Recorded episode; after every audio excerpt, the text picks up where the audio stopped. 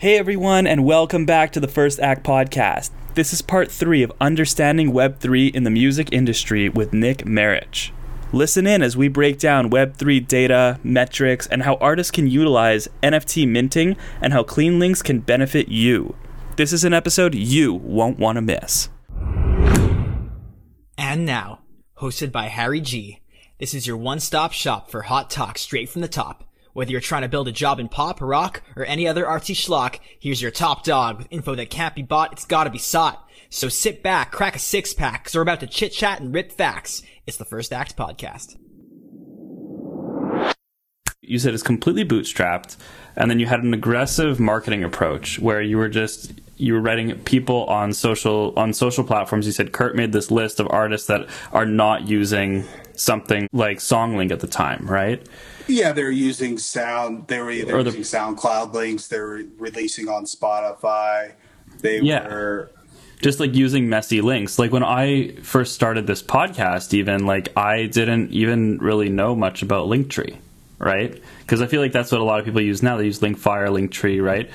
Um, but people were like, "Oh, I listen on Apple Music or I listen on Spotify." And I, when I post on LinkedIn, I was like, "Which link do I post?" you know and then like Anchor um, provides me with like a link that I could share. So I would share that at the start because it was like a cleaner link. And then I was like, there's got to be something better. And then I had an intern actually come to me and and he was just like, why don't we just use like Linktree? You know, it's free. And I was like, oh, let's let's do that. Like, what is that? And so showed me and it breaks it all down. I'm like, this is so much cleaner. So I know that that's what Linktree does because I'm familiar with it. So SongLink, you said that you guys were also helping with like release strategies and stuff with artists, right? So if I was an artist using the platform, what did I see? What was my experience? So literally, you can go to it right now. Song.link. You can look up any song or album, and now it supports podcasts as well. Once you click it, it shoots out all of the literally like circles of those different streaming links. And then it supported a YouTube video below those streaming links. Uh, a few years into it, when we added the capabilities of being able to pay per month to allow um, artists to add their ticket links and allow them to add their merch links and just things that would help build their business. Ultimately, seeing the vision that this micro link experience is almost better than a website. If I go to a website uh, on my phone. I have to like go to so many different pages. It's kind of messy. And the intention for them is not direct. There's not this direct feel of call to actions. So what you see is like Linktree, this stacked. These are the things that I'm promoting right now. Right. This is real time me right now. These yeah. are the things that are building my business, or I'm focusing on, or I'm promoting. That's what we saw, and we saw like the opportunity, not just, you know, I don't want to keep ranting, but we bought at the time, we bought movies.link, we bought TV.link, we bought all of these different platforms thinking what we did with music, we could do with multiple industries of these too many platforms that offer too many things for one problem and being able to be an aggregator for creators to be able to share with their community. Great. And so, speaking of community, I want to talk a little bit about your community because you know, I, I you know, on LinkedIn, I see that you're also a mentor for the Swartz um, Center for Entrepreneurship. So I know that it, you, you can't pick just one um, one experience that you've had there. So I just want you to talk a little bit about what made you want to go back and be a mentor, and how has that experience been for you? Well, one, I'm a I'm a college dropout. Um, I've been launching businesses since I was 15 years old.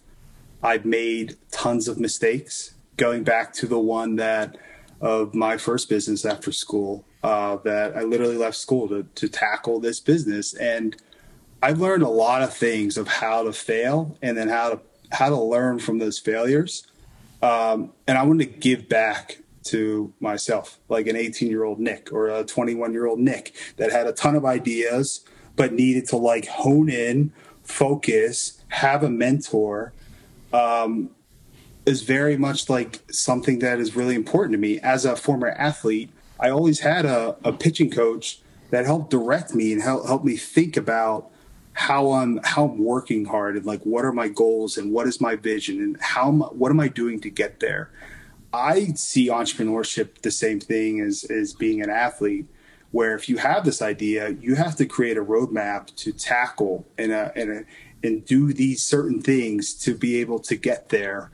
And so, you know, being able to help on a helping hand if it's brand strategy, if it's uh, market research, if it's if it's just like how to deal with burnout, uh, there's been a lot of cases that, you know, I'm not solving the problems for all these different entrepreneurs. I'm I'm just having conversations that allow them to think differently and deeper about things that they're doing and how they can just improve as as an entrepreneur. And probably my first one that was one of my favorites was uh, a platform, not a platform, but it was a. I don't know if you've seen a rickshaw but it's uh, it's like a bike, but um, with two seats in the back. It's like you'll see in cities around like stadiums that it's for short term transportation. Okay. Um, and it's like a little. It's before Uber and Lyft, and you know. Uh, Is this like when people are riding the bike and there's like a seat in the? It's like a, kind of like a, like a yeah yeah. You see it in like New York City or something, right? right? Yeah, right, right, right. And they have you know, but it's it was a little, uh, and this was in like 2016. It had a little more of um, technical nuance to it. So there was like a screen in the back, and like they had a platform that was like uh, they figured out their their model, and they brought over a top tech guy from 4moms that helped build the engines of all these different little cars that like you could use for short-term transportation and paying five dollars for rides instead of like 20 or 40 dollars for cab rides um, and they were somebody that really challenged me on how to think deeper about problems and how to position yourself with the right customers um, I always go back to that because I, I, felt like in the I was in the mud with them so much uh, during the process of inception. But that's probably the company that connects with me the most. But at Swartz, I, I, I really respect what Carnegie Mellon has done. I really respect what they've done from an entrepreneurship perspective. I really respect that um, they like my background. I'm not like an MBA and I go to Stanford and I do all these like systematic things. Um, but they took me for what, what I was and and saw that I had a lot of value as an entrepreneur and, and that I could could volunteer and help support other entrepreneurs. That's really beautiful, man. I um, I love that. You know, it, thank you for sharing that. Like, you know, even the fact that you dropped out of college to tackle your business. Like, I think that's a a, lot of entrepreneurs that are in college that have an idea feel like it's like almost like a rite of passage, right? Drop out of school and then like hustle hard and like build your startup, and then you're going to be like Mark Zuckerberg, right? Um, and we all we always hear about the success stories, but you know, like, man, I, I'm a mentor myself, and I talk to some kids that they they feel like they need to give everything up to focus on that, but it's actually kind of like the opposite, which it's which I think you guys really experienced with Songlink, right? Like you and Kurt, like you guys met, it was serendipitous, and it was really just a project he was working on on the side, right?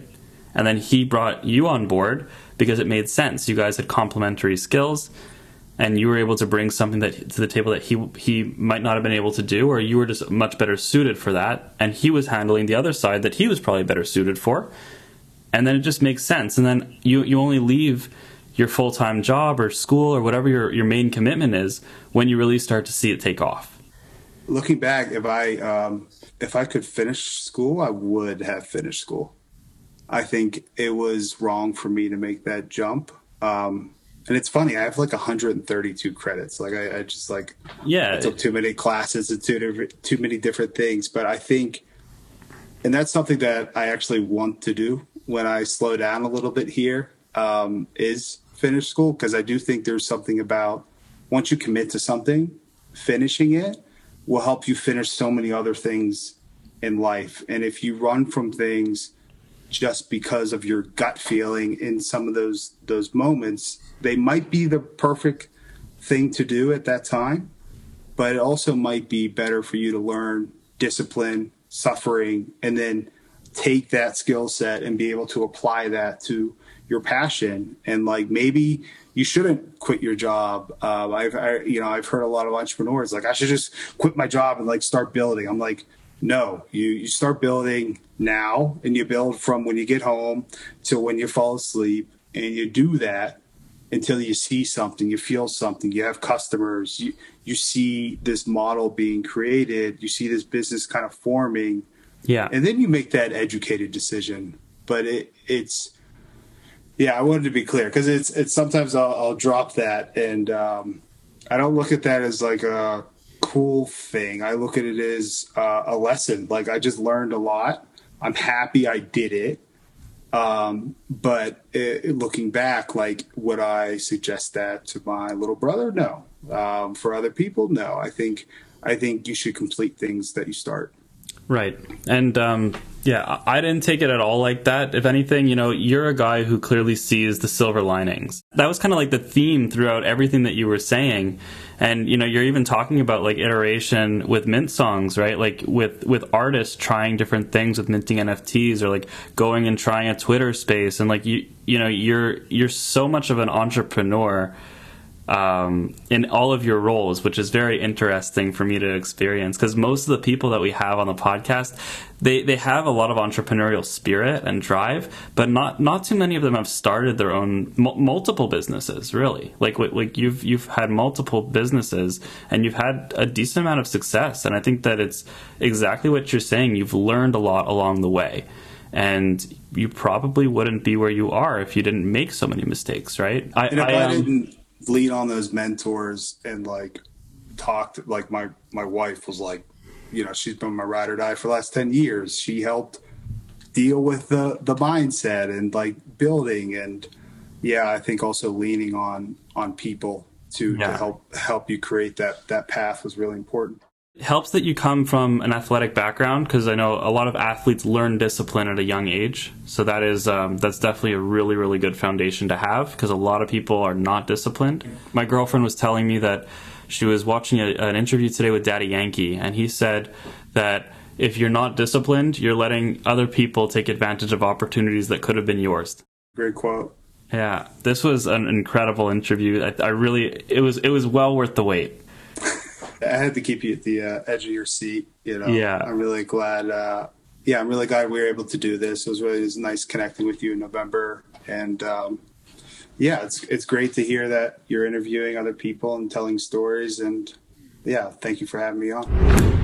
Remember, new episodes release every Thursday at 12 p.m. Pacific. See you there.